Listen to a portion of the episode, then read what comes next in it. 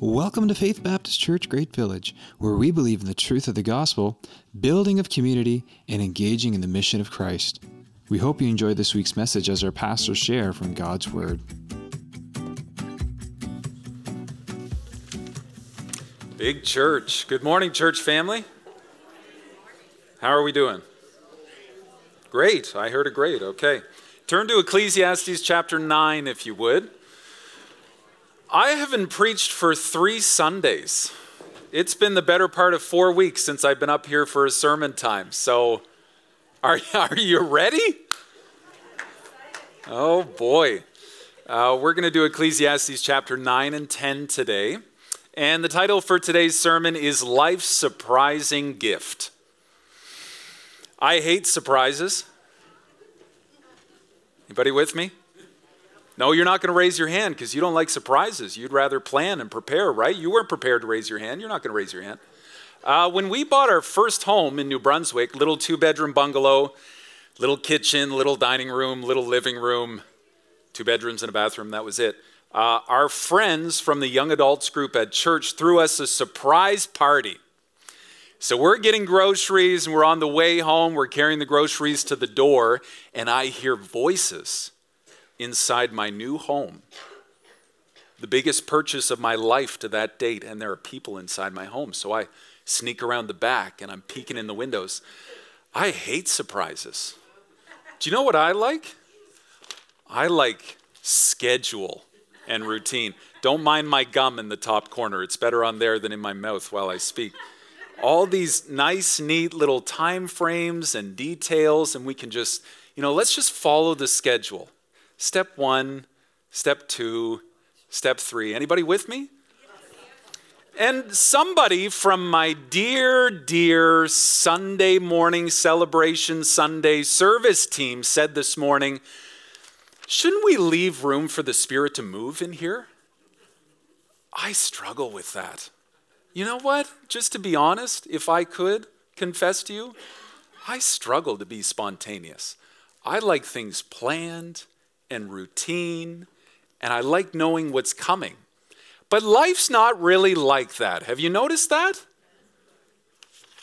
We need to talk about that, I think. Uh, last week, Doug gave us some great wisdom. That was a lot of fun, wasn't it? I had some good laughs. I don't think I've laughed that much in a sermon time for a long time.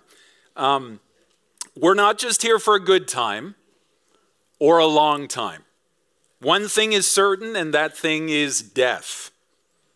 It's appointed unto man once to die, and then the judgment. There's a time clock, time clock on your lives. We, we shouldn't be surprised by death.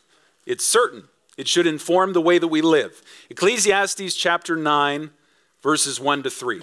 Solomon knew it was coming. Verse 1. But all this I laid to heart, examining it all how the righteous and the wise, their deeds are in the hand of God. Whether it is love or hate, man does not know, both are before him. It's the same for all, since the same event happens to the righteous and to the wicked, to the good and to the evil, to the clean and the unclean, him who sacrifices, him who does not sacrifice, as the one is, so is the sinner, the one who swears, as he who shuns an oath. It's all the same. This is an evil in all that's done under the sun. The same event happens to all. Also, the hearts of children of men are full of evil, and madness is in their hearts while they live, and after that, they go to the dead. It's a good starting point, isn't it? Last week, we talked about the point of mourning and suffering and grief and death. The reality is, we all die. Death and taxes, right? The two certainties in life. Aren't those the two certainties in life? For Solomon, death begs the question if we all die, is there a point to living? If there's only so much time and we're all getting older and we know that there will come a day when we breathe our last, then what's the point? Have you ran into that fatalistic attitude before? Ecclesiastes chapter 9 and verse 4. Just get, get the first part of this verse. But Thank goodness for the buts in the Bible, right? But he who is joined with all the living has hope. Wait a second. Solomon is breaking through this cynical and jaded character, talking about how everybody dies, doesn't matter if you're good, bad, or ugly, you die. That's the certainty of life. And then he says, but wait a second. While they are joined with the living, while you're living, while you're breathing, while you're moving, while you have cognitive function, there is hope. The living has hope. Doesn't hope cut through that fatalistic mindset? Yes, we all die, but while you're living, there is a chance, there is an opportunity, there is a moment for hope. Verse 4 He who is joined with all the living has hope, for a living dog is better than a dead lion. For the living know that they will die, but the dead know nothing, and they have no more reward, for the memory of them is forgotten. Their love and their hate and their envy have already perished, and forever they have no more share in all that is done under the sun. All of this is under the sun. In our physical experience, what we see and hear and observe here and now under the sun, in this physical reality that we call life. Okay, think about this a living dog is better than a dead lion. That makes sense, right? Once the lion is dead, death being the great equalizer, his strength is no more. So he has no strength to overcome the dog. Maybe while the lion was alive, you'd rather have the lion on your team than the dog on your team, but since the lion's dead, well, it's better to have a living dog. Notice he doesn't say a living cat. I just want to point that out. living dog is better than a dead lion. Let's think a little further on this. Solomon says, The dead know nothing. Keep in mind, this is life under the sun, our physical reality. If all there is is this life, when you die, maybe there's nothing more. If life is just under the sun, then the dead know nothing. We know that that's not the truth of our existence in this life. But if it were, then the dead know nothing. But the living know this they will die. He says it's like a benefit, it's like a blessing, it's an advantage. How is knowing that someday I'm going to die an advantage to living your life? Wasn't that the point of Doug's sermon last week? We know we're not just here for a good time. We're here for a good name, but we're here for a short time. How should that inform the way that we live in our 20s? You remember he said, I can't believe on Friday nights in my 20s I used to say, let's get stupid. You remember that? Take care of yourself in your 20s. In your 40s, don't do something stupid thinking you're still in your 20s. And then your 50s, those are the best years of life. You remember him saying that? Knowing that our life is short and brief and but a moment and a vapor that appears and is gone should inform the way we live our life. It should add value. It should make our life more and more precious, should it not? Life doesn't just go on and on and on and on. You know when you uh, go to gameshark.com and you get the cheat code and then you can't die in the video game and you just do whatever you want, right? But knowing that you only have one life makes your life more precious, makes you want to invest it, want you to do it right. You can't just live flippantly. It should inform the way that we live. But Solomon, what he's getting at in chapter 9, death is certain. Life affords us this this brief moment of opportunity, life's surprising gift. The living has hope. Why? Because they know that someday they're going to die. So, what can be done about that? It's these moments of clarity in life when we're hit with the fragility of life where we open to consider what life is really all about life beyond the sun. There is more. That's where the eternity that God has placed in our heart has room to speak into the experience of our life. The shocking reality of death calls us to consider the deep questions of life more than the pleasures of this life ever will. That's where Solomon goes next. Look at verse 7, Ecclesiastes chapter 9. Go, eat your bread with joy, drink your wine with a merry heart, for God has already approved what you do. That's kind of the fatalistic mindset. There's a plan, you're just following the plan. It's like deism. God is the grand clock master. He wound up the hands of time. Now we're just watching them tick down. God already knows what you're going to do already. There's already a plan in place. Verse 8 Let your garments be always white, let not oil be lacking on your head.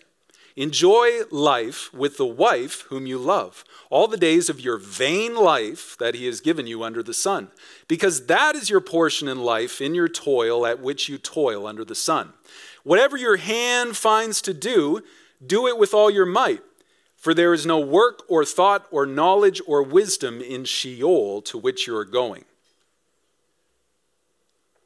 There's nothing wrong with enjoying the good things in this life, knowing that they come from the hand of a good God. We talked about that in week two, right? I appreciate good food and good drink and clean clothes and a warm house and the relationships I have with my friends and family. I enjoyed my egg on toast this morning and that good, strong coffee this morning and the cozy clothes that I was wearing and the warm house and my family who I got to greet this morning and getting to work and prepare on this sermon that I feel called to preach. I feel like these are God's goodness in my life. And I just want to say thank you, God, for your goodness in my life. But here's the reality C.S. Lewis says that God whispers to us in our pleasures, but he shouts at us in our pain and the tough things that we go through in life and the surprising curveballs, and when life turns out the way that we didn't expect, it calls our attention to these big questions in the book of Ecclesiastes like no pleasure in life ever will. Why, God? Why would you let that happen? We wouldn't ask those questions if there were no surprise twists and turns in the road, would we? If everything was routine and ordinary and expected. Do you see Solomon's prevailing thought throughout this passage? The sovereignty of God, the brevity of days that He's given you, and the certainty of the grave that is to come. Coming face to face with my own mortality when I turned 20 years old and I understood that I had a life threatening illness deep in my immune system, it brought me more clarity to life than anything to that point had. I shared that, that testimony at the men's breakfast back in January. And so many of you have a similar story. I didn't take this Jesus thing seriously until the loss of a loved one, until an illness, until a surprise curveball in life that I wasn't ready for that reminded me that life doesn't always go according to plan. It can be unpredictable. I need to rest and rely on the one who never changes and is always faithful. I can't count on the day going the way I thought it would, but I can count on a God who always does what is good. That's where Solomon's mind seems to go in this passage. Let's follow the train of thought. Verse 11. He says again, I saw that under the sun, this is his perspective, this cynical, jaded character that believes there's nothing more to this life than what we see here and now. Again, I saw under the sun, the race isn't always to the swift. The battle it's not always won by the strong. Bread, not to the wise, nor riches to the intelligent, nor favor to those with knowledge. But time and chance happen to them all. Life doesn't always go the way we think it should. Verse 12 Man doesn't know his time, like little Nemo that's taken in an evil net, like birds that are caught in a snare. So the children of man are snared at an evil time when it suddenly falls upon them. Did I mention I hate surprises? I hate when life suddenly falls upon me.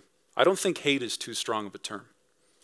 Uh, the week before my freshman year in college, my girlfriend Elsie and I are out to supper getting ready to do the long distance thing for what turned out to be four years of long distance. Man, that was hard. We go back to my parents' house, and we walk around the backyard, and here are 50 people throwing a surprise going away party for me. And the barbecue's rolling, and they all shout, Surprise! And I said, I think I'll eat at Wendy's. See you later.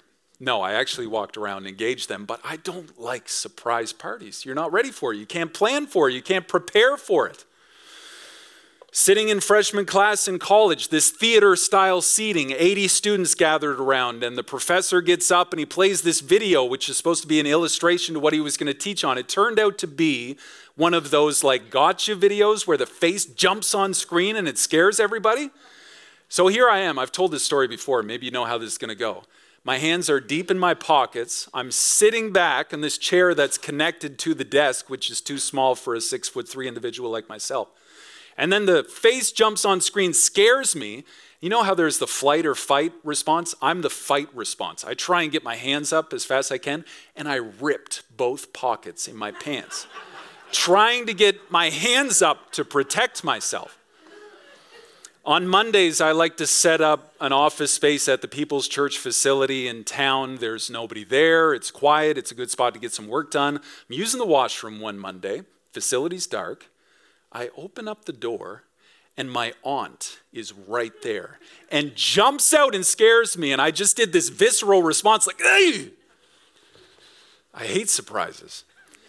We're driving on the highway past Moncton. It's like midnight. I'm doing 115 kilometers an hour. I reach down to adjust the radio. I look up, and there's a full size dog in the middle of the highway right in front of our little Chevy Malibu.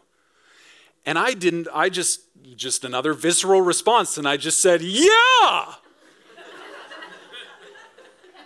I won't tell you how that story ended, but it, it wasn't good. Surprises. I hate surprises. I much prefer a linear pattern of cause and effect, expected outcomes, not spontaneous. In a word, boring. That's how I like it.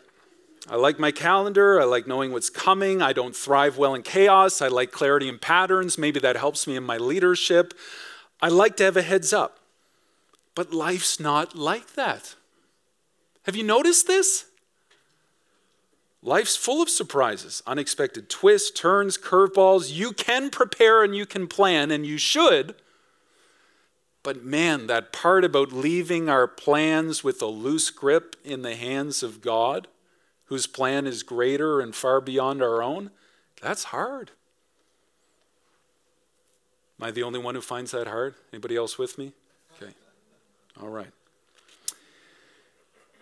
Verse 11 The fastest doesn't always win the race. Sometimes they pull a hammy or they get caught for doping, they're disqualified. The strongest doesn't always win the battle. Sometimes they get cocky, and in a moment, in a slip, Conor McGregor gets choked out and he's dethroned. The smartest doesn't always get the best job. The wisest doesn't always bring home the bread. Doesn't Solomon talk about this throughout the book of Ecclesiastes? Didn't Solomon's dad ask these questions? Why do the wicked prosper? That doesn't make any sense.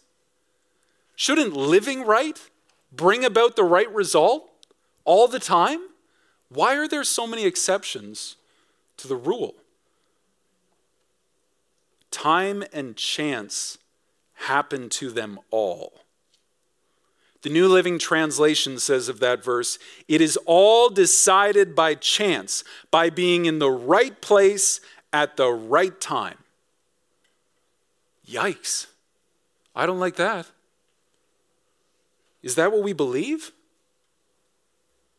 This is one of the passages in wisdom literature that you have to look at in the greater context of Scripture, right?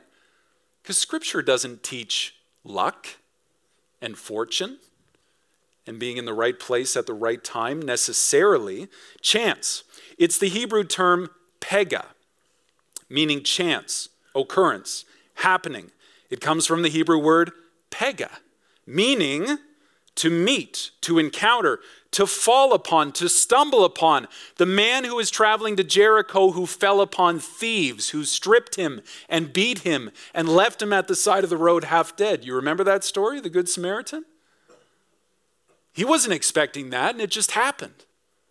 Chance. When life hits you with the unexpected.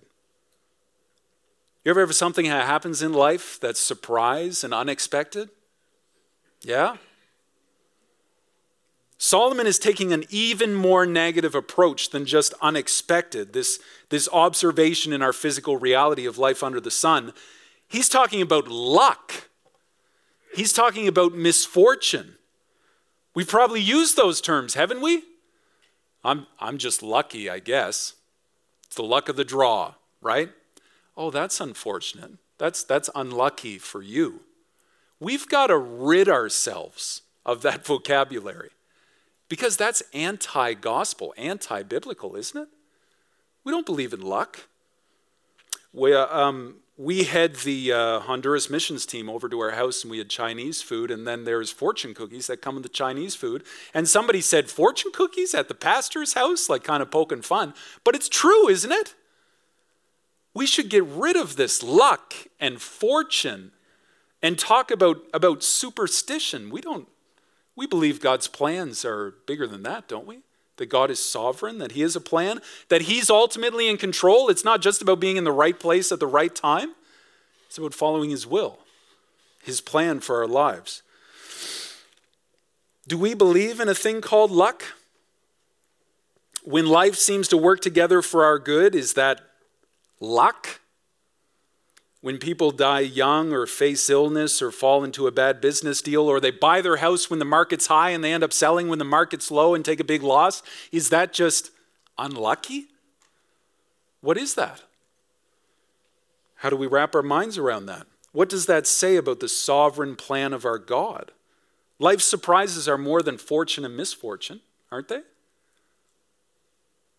Verse 12 Man doesn't know his time and it suddenly falls upon him. Would you want to know all of the details of God's plan for your life?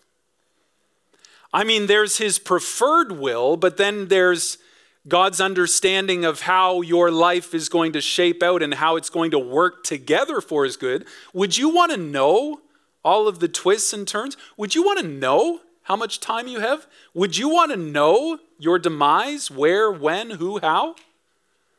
Wouldn't that just paralyze you?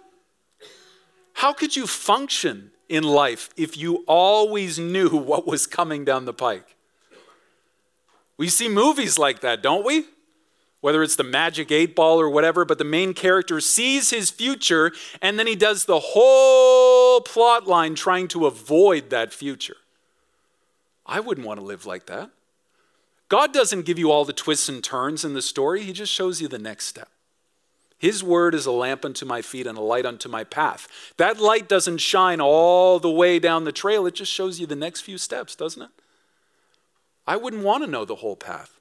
I wouldn't be able to handle that. I don't think you'd be able to handle that either. Didn't Steve talk about this? God's will. Instead, you ought to say, if the Lord wills, we will go and do such and such a thing in such and such a place. Make plans but submit your plans with a loose grip to the one who plans your life ultimately for your good, for a future and a hope. That's why my update from Houston, Texas, on what was supposed to be the second to last day on our Honduras trip ended with, Lord willing, I'll see you Sunday. Because I saw the weather forecast and I knew there was a storm coming. What I didn't know was how it was going to affect our travel plans. God had other plans in place, didn't he? So let's talk about God's will for a moment. Jesus taught his disciples to pray, Our Father, who is in heaven, hallowed be your name, your kingdom come, your will be done on earth as it is in heaven. And you could probably go on from there, but your will, your kingdom. The kingdom of God is wherever humanity is subject to his rule and reign, according to his will. We think we know the will of God for our lives, don't we? His general will, according to Scripture, is clearly laid out. It's His specific will that we get hung up on, but we think we know, don't we? We talk about it, we think about it, we, we pray about His will, we report from Houston, Texas on God's will. We think we know God's will for our lives. Your will, your kingdom. Lord willing, I want to be home and in my expected, planned routine for Sunday, February 4th. I didn't know our travel home would be what it was. I didn't know about the interactions with the homeless people in downtown Toronto that God had planned for me. I keep thinking about this elderly lady who is sitting below the CN Tower asking for money on the curb in Toronto in February. I didn't know about the opportunity in my exhaustion and frustration to express gratitude and appreciation to the workers at Pearson Airport. Andrew, who helped us get on our flight to Halifax. John, who helped us select actual seats to Halifax and actually listened to us.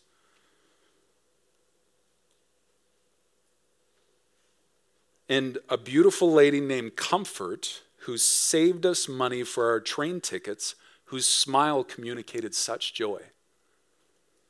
And then for Curtis to tell us that Alex was on the phone and couldn't find a rental, but the guy from Budget made a decision for Jesus.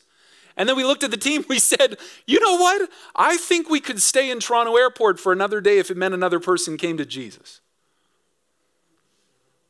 We think we understand God's will, don't we? God, I want to be home in my own bed and I want to be with my church family this Sunday. I think that's your will for my life. We think we know God's will. Life's curveballs show us a depth to his plan that we would never see otherwise. Solomon calls it chance, happenstance, coincidence, luck, being in the right place at the right time. And if there was nothing more to this life, then that's all it would be luck. But we know there is one whose ways are far beyond our ways. As the heaven is high above the earth, so are God's thoughts beyond ours, far beyond the sun. Let's jump to chapter 10, if we could. Chapter 10 and verse 1. Dead flies make the perfumer's ointment give off a stench. So a little folly outweighs wisdom and honor. A wise man, man's heart inclines him to the right, but a fool's heart to the left. Even when the fool walks on the road, he lacks sense and he says to everyone that he is a fool, just by the way he walks. If the anger of the ruler rises against you, do not leave your place, for calmness will lay great offenses to rest. This is classic wisdom literature. Random proverbs that are inserted into a section that don't seem to make sense in the greater context. Stinky perfume, what does that have to do with, with what we've been talking about? One dumb choice can outweigh a lot of good choices. A wise heart will lead you in the right direction. You can tell a fool by the way he walks. Remain calm in the presence of an angry, angry ruler. Those are all wise words, right? And in my naivety, I wish life was always like that. Don't you?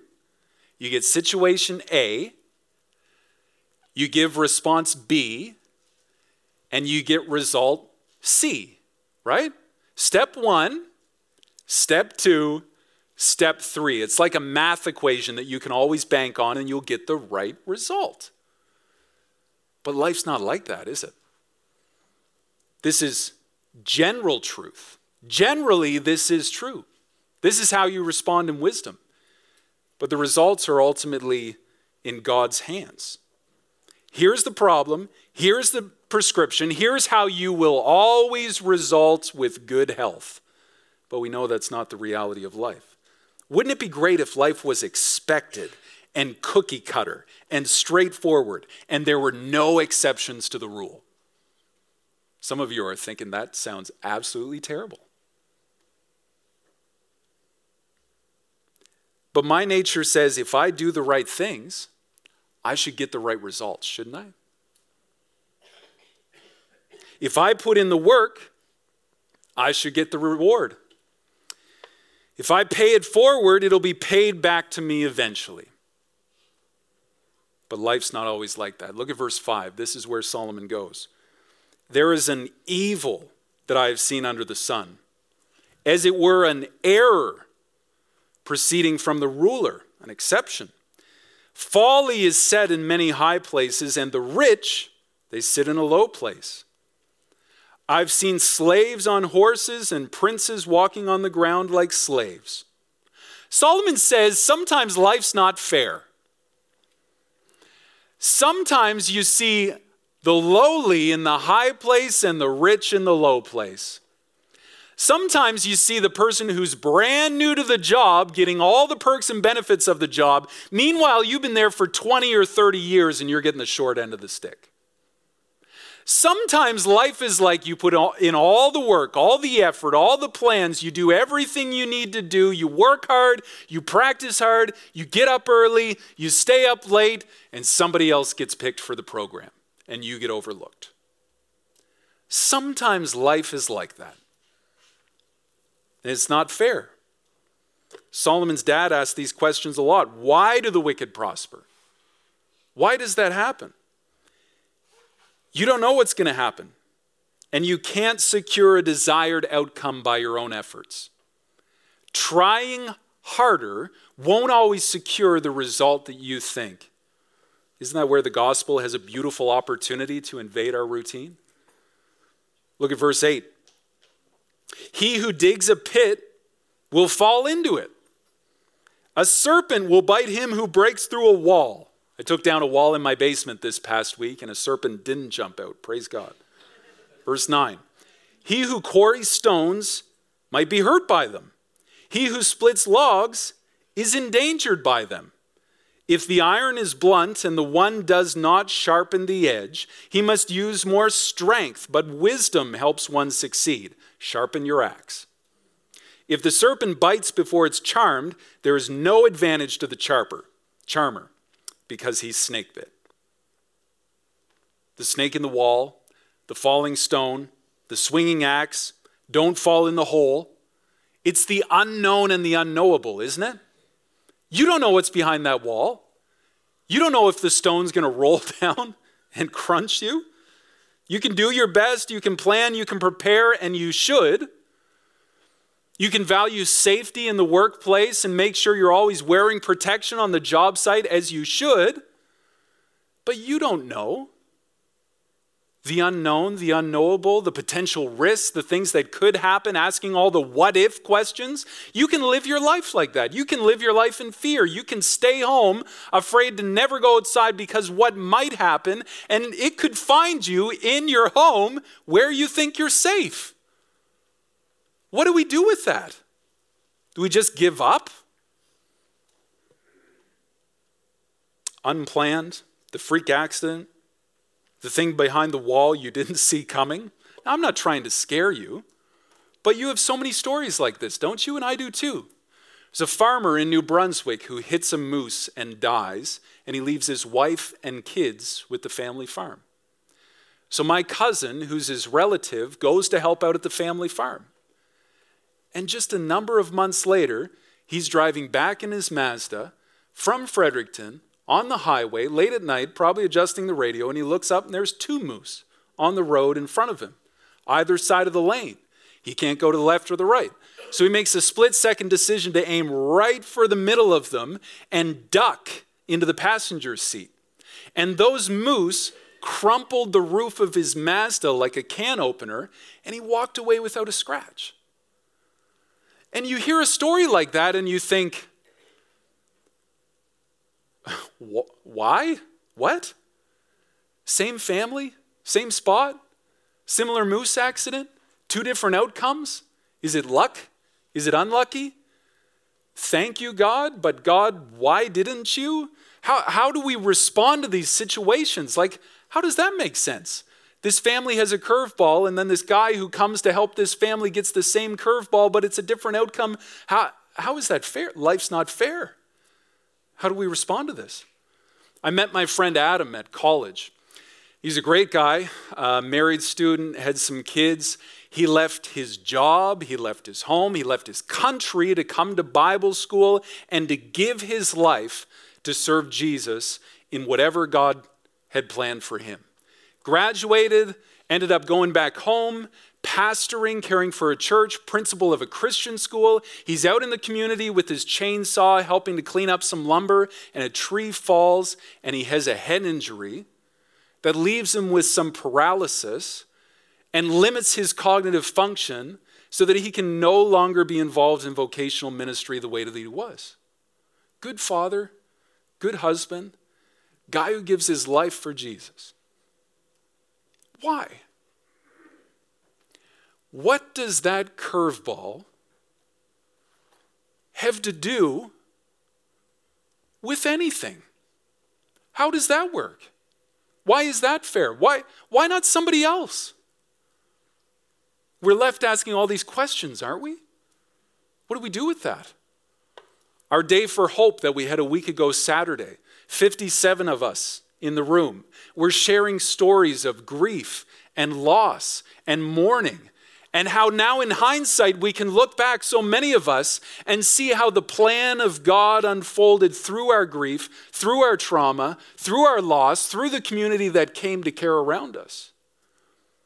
And I think for my friend Adam, I don't know how this is going to work. I think when we get to heaven, we're going to be so overcome by the glory of Jesus that all of our questions are going to fade away. But if there is an opportunity, I want to know why did Adam get struck by that tree? Why did he have to live from a young age with a wife and kids and a ministry and a Christian school with this paralysis? I don't know if it's possible, and I don't know if it fits in with a good biblical theology, but I want to be standing with him that moment in heaven